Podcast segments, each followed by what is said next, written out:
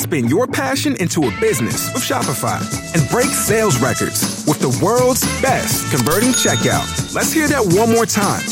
The world's best converting checkout. Shopify's legendary checkout makes it easier for customers to shop on your website, across social media, and everywhere in between. Now that's music to your ears. Any way you spin it, you can be a smash hit with Shopify. Start your dollar a month trial today at shopify.com slash records. Don't you love an extra $100 in your pocket? Have a TurboTax expert file your taxes for you by March 31st to get $100 back instantly.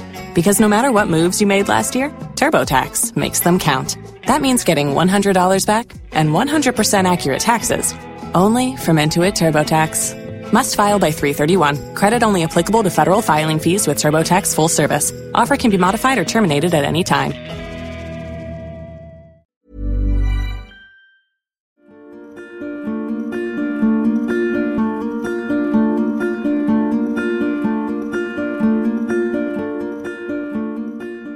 Du lyssnar på en podcastversion av ljudboken Handboken för singlar på gränsen till nervsammanbrott av Alexandra Appelqvist. Uppläsare Kallin Örvall Dermar. Utgiven av Word Audio Publishing, Sveriges största digitala förlag.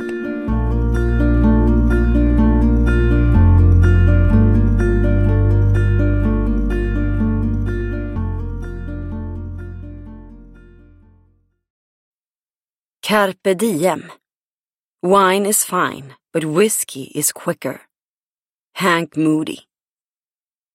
När du väl har bestämt dig för att blicka framåt och börjat öppna ditt sinne för en ny relation, eller i alla fall en liten flört, är det dags att vidga vyerna. Det duger inte att göra vad man alltid har gjort.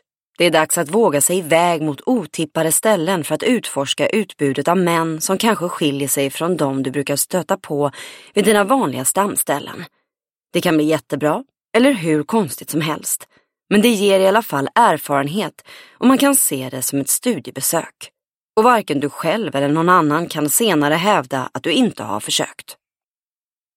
Min kära väninna Klara skrattade i 4 minuter och 22 sekunder. Faktiskt exakt lika länge som jag i förra kapitlet deltog i passet på Friskis och Svettis. Åt mina eskapader, eller rättare sagt uteblivna eskapader, under alias Stifflers mom. Jag fattar inte varför alla är så unga. Betongborraren och nu kanindräkten. Det känns inte som att jag blir överöst av potentiella män direkt. Alla är väl gifta med familj. Läkaren var i och för sig äldre, men så himla konstig, beklagade jag mig. Det är bara för att du gömmer dig bakom situationer som är ofarliga med low risk. Läkaren visste ju att du inte ville ha redan innan ni bokade middagen. Den där vdn på våningen ovanför Print Data är också en lagom safe kontorsflört där du inte behöver riskera mer än lite väl valt charmigt fniss. Problemet är också att du alltid går på Stureplan. Du behöver ur din comfort zone, förklarade Klara. Jaha, men jag går ju på Marie Lavaux, Svartengrens, AG och sånt. Eller vad menar du? svarade jag lite stött. Att det är läge att lägga mindre tid på de där svamppoängen och champagnesörplandet. Du behöver dålig smak och köttmarknad. Framförallt kommer du att tycka att det vanliga utbudet känns väldigt mycket bättre sen. Minns du inte byggkillen jag skulle göra visitkort till för länge sedan? Som inte alls var snickare utan hade laptopväska från Prada och ägde massa fastigheter. Allt kan hända. Livet är en öppen bok av möjligheter avslutade Klara med samma segervissa tonfall som när hon landat en betydelsefull förhandling.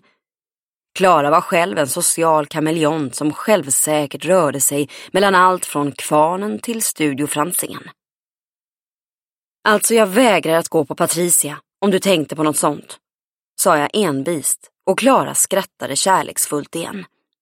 Nej då, bara lite mer opretto än vanligt i planen, försäkrade hon. Redan helgen efter serverades möjligheten till en ny erfarenhet då jag fått en inbjudan till något slags mingel på Josefinas, ett av Djurgårdens lite mer annorlunda ställen. Jag ringde upp min kära väninna Klara som gav Josefinas godkänt på oprettoskalan och gav mig ett klartecken att tacka ja. Tydligen hade de ett nytt tema inför den stundande våren med slogan Josefina Goes Miami, som skulle firas. Vi kom dit strax efter 19.00, köpte varsitt glas rosé i repiga plastglas för 135 kronor och slog oss ner i några pastellfärgade Ikea-kuddar med stora tvättrådslappar kvar. Jo, pastellen kändes väl lite Miami då. Klockan 19.30 sprängde en högtalare igång housemusik cirka 90 centimeter från våra öron. Jag fick återigen en obehaglig déjà vu av det där passet på Friskis och vi hörde inte varandra alls. Finns det möjlighet att sänka musiken lite? skrek vi artigt till en i personalen och efter en hand bakom örat fick vi en nekande huvudskakning med det tillrättavisande svaret. Tyvärr, tjejer, jag är ledsen. Där inne sitter vippen. Han pekade vördnadsfullt bort bakom en slags tom bokhylla. Där satt två copy-paste av Runar Sögaard style 1996 fast med några nyanser djupare brun utan solbränna samt en ensam ditvirrad turist som plockade med tvättråden i en pastellkudde han hade i knät. Den så kallade vippen kunde i den höga musiken inte heller föra något samtal med varandra utan satt bredbenta med tomma blickar stirrandes genom varsitt hyllplan. Klara, jag kommer aldrig hitta någon här, suckade jag. Klara höll fort med och hade redan börjat knappa in en taxibeställning. Taxin kom strax därefter med destination Thai Boat vid Skanstull. Det var bara precis april, men just den här kvällen fanns det en liten känsla av begynnande vår i luften. Det kändes i doften på något vis. Så Thai Boat med exotiska drinkar och singa på flaska under bar himmel kanske inte var helt fel. Lagom opretto liksom. Vi minglade runt och inspekterade folk. Det fanns i ärlighetens namn inte direkt några supernapp där heller, men det var bra musik i alla fall. Samt väldigt mycket tribal-tatueringar. Som ett långt sjok av taggtråd och svängande bläckmönster med latinoskrift. Hade man lagt alla tatuerade carpe diem på rad kunde de troligen ha räckt fram till Danvikstull. DJn spelade reggae och dancehall och det var framförallt mycket Jean Paul. Fånga dagen, skålade jag med Klara, inspirerad av tatueringarna. Shake what your mama gave you, svarade hon som vanligt och de rytmiska handklappningarna i Get Busy eskorterade oss mot dansgolvet. Oavsett resultatet från de vidgade vyerna skulle vi i alla fall ha haft en underhållande kväll. Efter att ha haft galet kul på dansgolvet, sådär som man bara kan ha med sin tjejkompis, hände det där som alltid stör. Två killar kom fram och skulle dansa med oss. Sådär lite hett, stå bakom och försöka grinda. Fast helt i otakt. Särskilt den ena var väldigt stel. Utseendet hjälpte honom inte heller om man säger. Den andra hade vita prassliga byxor i trekvarts längd med massa dragskor på. Som blev genomskinliga när UV-ljuset lyste upp dem. Så oavsett om man hade lite bättre taktkänsla än den andra var det liksom över redan innan det kunnat börja. Han hade ganska fina ögon. Det fick man ge honom. Och såklart en gigantisk tribal på sin välpumpade biceps. Vill ni ha något att dricka tjejer? Ska vi gå och sätta oss? Vad vill ni ha? skrek han i mitt öra. Jag signalerade tyst. Hjälp mig, till Klara som ljudlöst artikulerade. Glöm inte vårt mission för ikväll Filippa och väste tillbaka. Han har i alla fall fina ögon. Vilket jag högt svarade dragsko på. Vill du ha en Dragons Blood? skrek killen som tydligen hade läst på mina läppar. Eh, en vit sangria blir bra tack, sa jag och tackade tyst mig själv för uppfinningsrikedomen att välja något där bartendern måste lägga en halv evighet på att hacka citrusfrukter. Det skulle ta ett bra tag innan dragskon var tillbaka med våra drinkar. Men tydligen hade Tyboat anlitat personal som var ena riktiga jävlar på att skära frukt. För helt plötsligt stod han där igen med ett glas välfyllt med kiwi, jordgubbar och mynta. Vi ger dem max 20 minuter, viskade Klara och så satte vi oss. Vi sörplade på drinkarna och jag hörde aldrig riktigt vad någon sa, för DJn hade höjt volymen rejält. Men Klara satt lite närmre mannen med den dåliga taktkänslan och plötsligt gick hon igång ordentligt. Klara är aldrig rädd för att tidigt i ett samtal ställa ett par, tre obekväma frågor som snabbt skiljer agnarna från vetet i det naturliga urvalet. Tydligen hade hennes frågor om hur han såg på livet nu framkallat ett gäng SD-vänliga åsikter som verkligen inte var populärt hos någon av oss. Hon läxade upp bägge rejält och vi skyndade oss därifrån.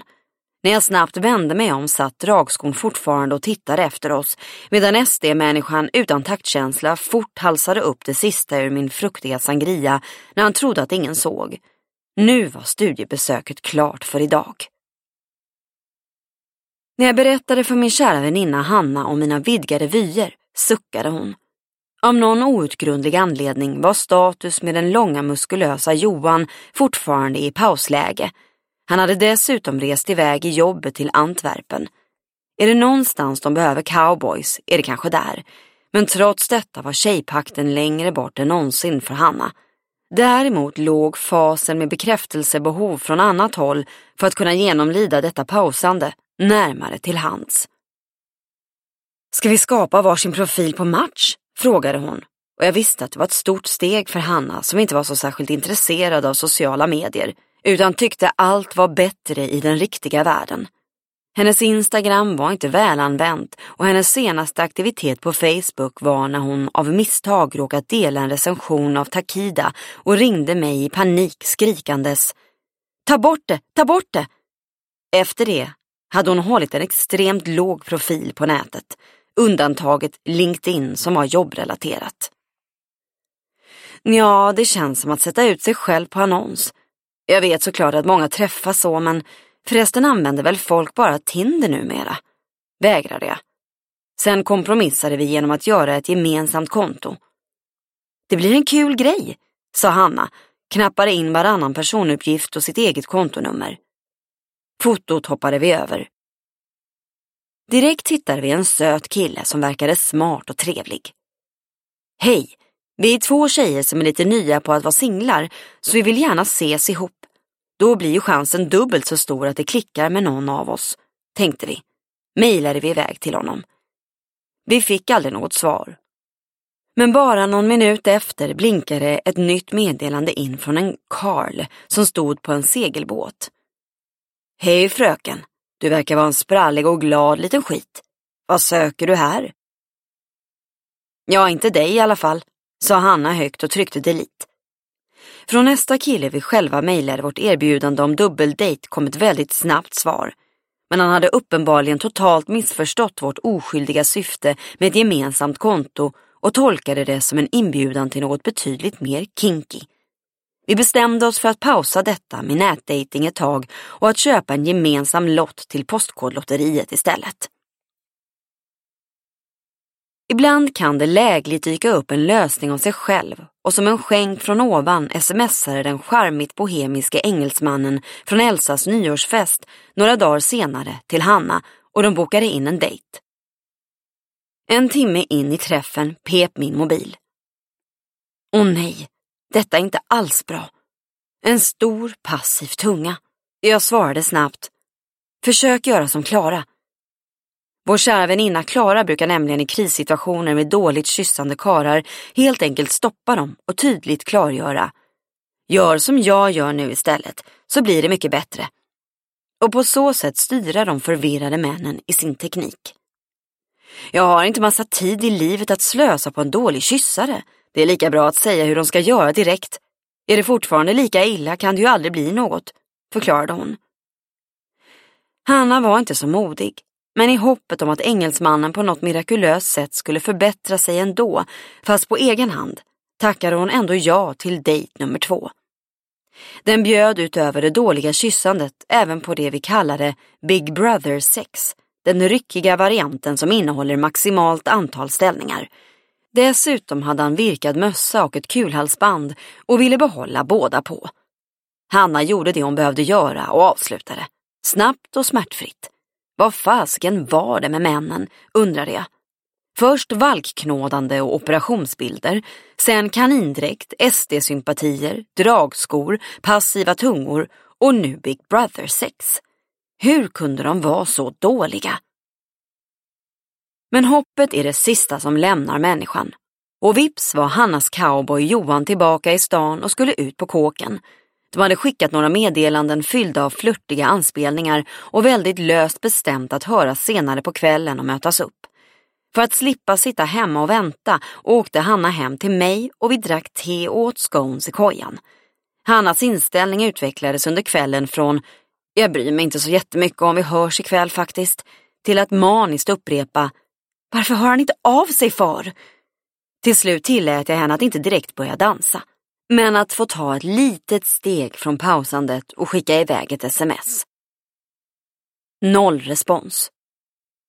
Nu var alla medel tillåtna. Vi började arrangera en Instagram-bild som skulle signalera hemmakväll i manligt sällskap för att Johan skulle inse att det bjöds konkurrens. En halvtimme höll vi på för att få en manlig look på mina ganska kvinnliga händer vid ett stort glas öl.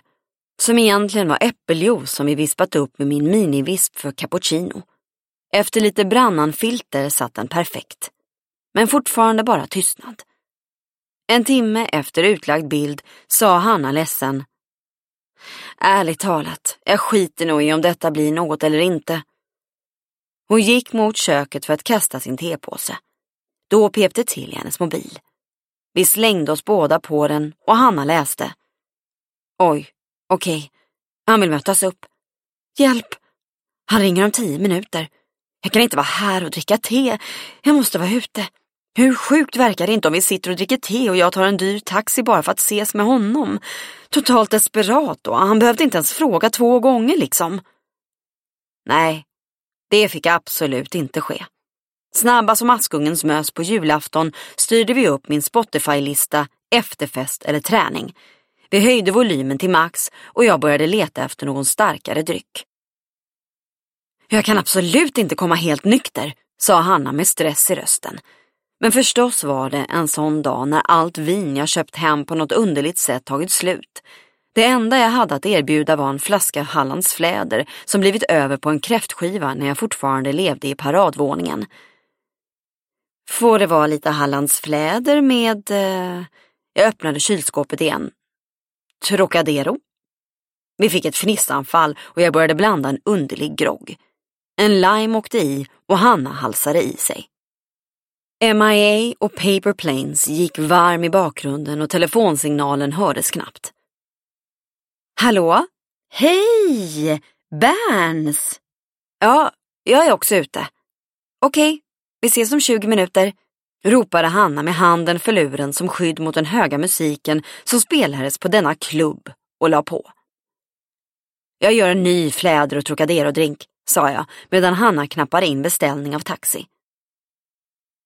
Jag älskar dig, ropade hon nerifrån trappen efter att ha halsat i sig det andra glaset. Och jag dig, lycka till nu, svarade jag och stängde dörren.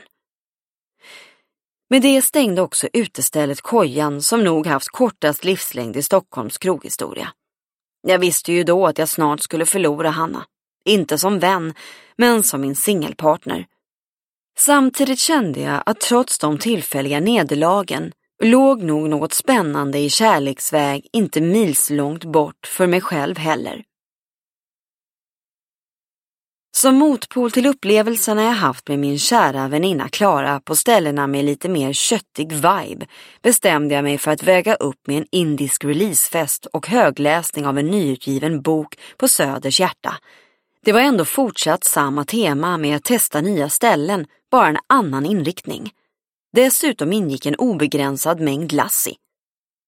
Okej, men jag tror det kommer vara mest tjocka glajjor, tunikor och kulturnissar där. Vad är Lassie? frågade Hanna skeptiskt när jag lanserade mitt förslag. Hon hade nu träffat Johan några gånger till efter Trocadero-kvällen och var inte lika sugen som vanligt på att busa runt med vår gamla tjejpakt, men ville ändå upprätthålla sitt vanliga festliga liv till viss del. Däremot hade hon anmält sig att springa det så kallade tjurruset dagen efter. Föga förvånande var jag själv däremot inte en av deltagarna i detta. Alltså, det är en alkoholfri yoghurtdrink, men man får dricka så mycket man vill och boken de ska läsa från lät så mysig. Det kan bli ett kul och annorlunda experiment, övertalade jag. Vi känner ju ingen som ska dit, fortsatte Hanna, men jag hörde att hon började mjukna. Tänk på mängden svamppoäng, lockade jag och Hanna sa någon minut senare ja. Herregud, det där är definitivt hipstervarning. Tur att jag inte är hemma, för jag ska inte med för allt i världen, himlade Alle med ögonen från receptionen på sitt hotell i Dubai i Skype-samtal nummer två medan vi gjorde oss i ordning. Väl på Söders hjärta sörplade vi Lassie och lyssnade på den mysiga högläsningen från den indiska boken medan vi återtog lite svamppoäng och renade våra själar under hela den första timman. Sen började bokminglet brytas upp och vi kände oss mätta på Lassie och övergick till varsitt glas rött som kändes som det bästa drinkvalet där och då. I baren dök två indier upp som introducerade sig som kusiner till personen som skrivit boken.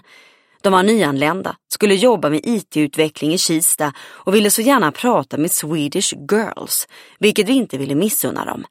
Dessutom är väl gissningsvis 75 procent av samtalen med män på krogen ärligt talat något slags idkande av välgörenhet. Tyvärr var det bara att damma av engelskan igen. Nu hade ljudvolymen ökat och jag hörde inte längre vad min indier sa om sig själv. Istället började jag berätta att Hanna dagen efter skulle springa tjurhuset. En mil i terräng av trädrötter och plaskande lervälling. Otålig över att Indien inte alls verkade greppa vad jag berättade. Lite förståeligt kanske. Vägen mellan Bombay och tjurhus är trots allt ganska lång. Förenklade jag min förklaring ordentligt. Ändå såg han bekymrat oförstående ut och svarade Really? Med två chockat höjda ögonbryn.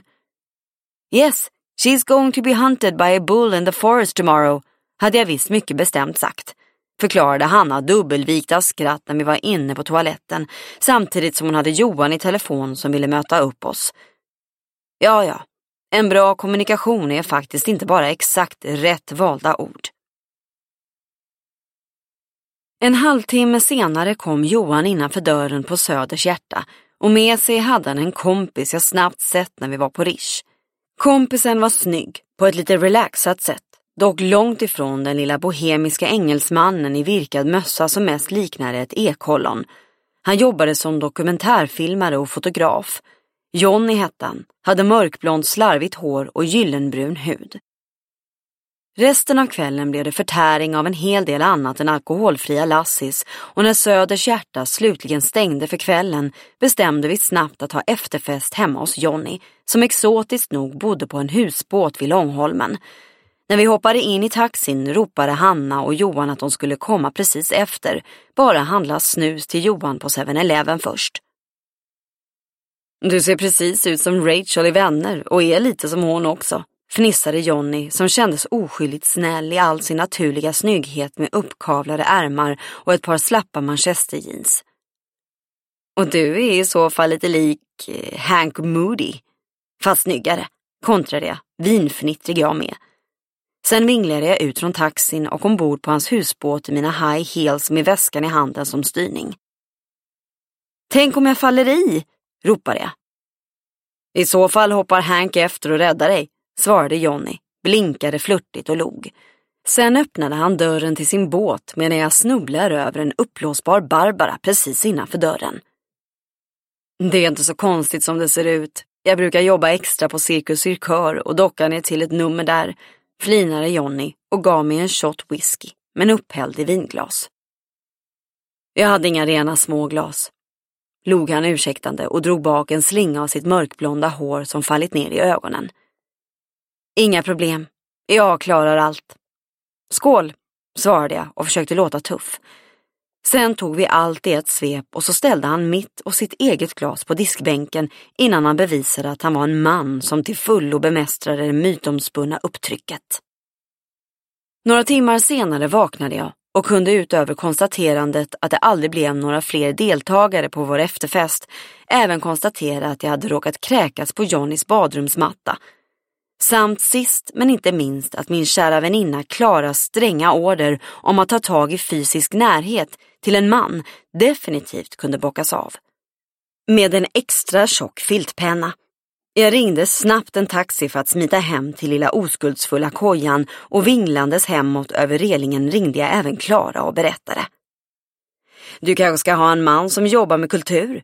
Minns du Anders jag dejtade, journalisten? Vi kunde ha så långa härliga diskussioner om livet. Okej, okay, han rökte ju på en del och så, svarade hon entusiastiskt. Nej, inte röka på igen för allt i världen. Fast det tror jag inte att denna gör. Han rökte inte ens vanliga cigg. Förresten, var det inte den där Anders som din syrra hällde en öl över när de pratade om feminism? Svarade jag. Klaras syster var en sån där stark person som avskydde att beskrivas som en stark kvinna. Ja, just ja. Ja, han trodde ju att världen var korrupt på något vis. Att feminism kom ur kapitalism och att alla var lurade. Okej, han kanske tappade det rätt mycket där på slutet. Man ska nog avsluta med kulturmännen innan de hinner dit liksom. Mer använda dem till massa sex och många givande diskussioner i början. Men oavsett, nu har du kommit en bit på vägen mot att närma dig en ny man, konstaterade Klara nöjd. Jag nickade matt mot mitt handsfree och slog igen taxidörren. Mot Millenotti-fluffet i kojan och en rejäl dos sömn. Hank Moody och jag hördes inte igen, men efter att ha vidgat mina vyer hade jag i alla fall kommit till nästa steg som singel. Du har lyssnat på en ljudbok i podcastversion. Utgiven och presenterad av Word Audio Publishing, Sveriges största digitala förlag.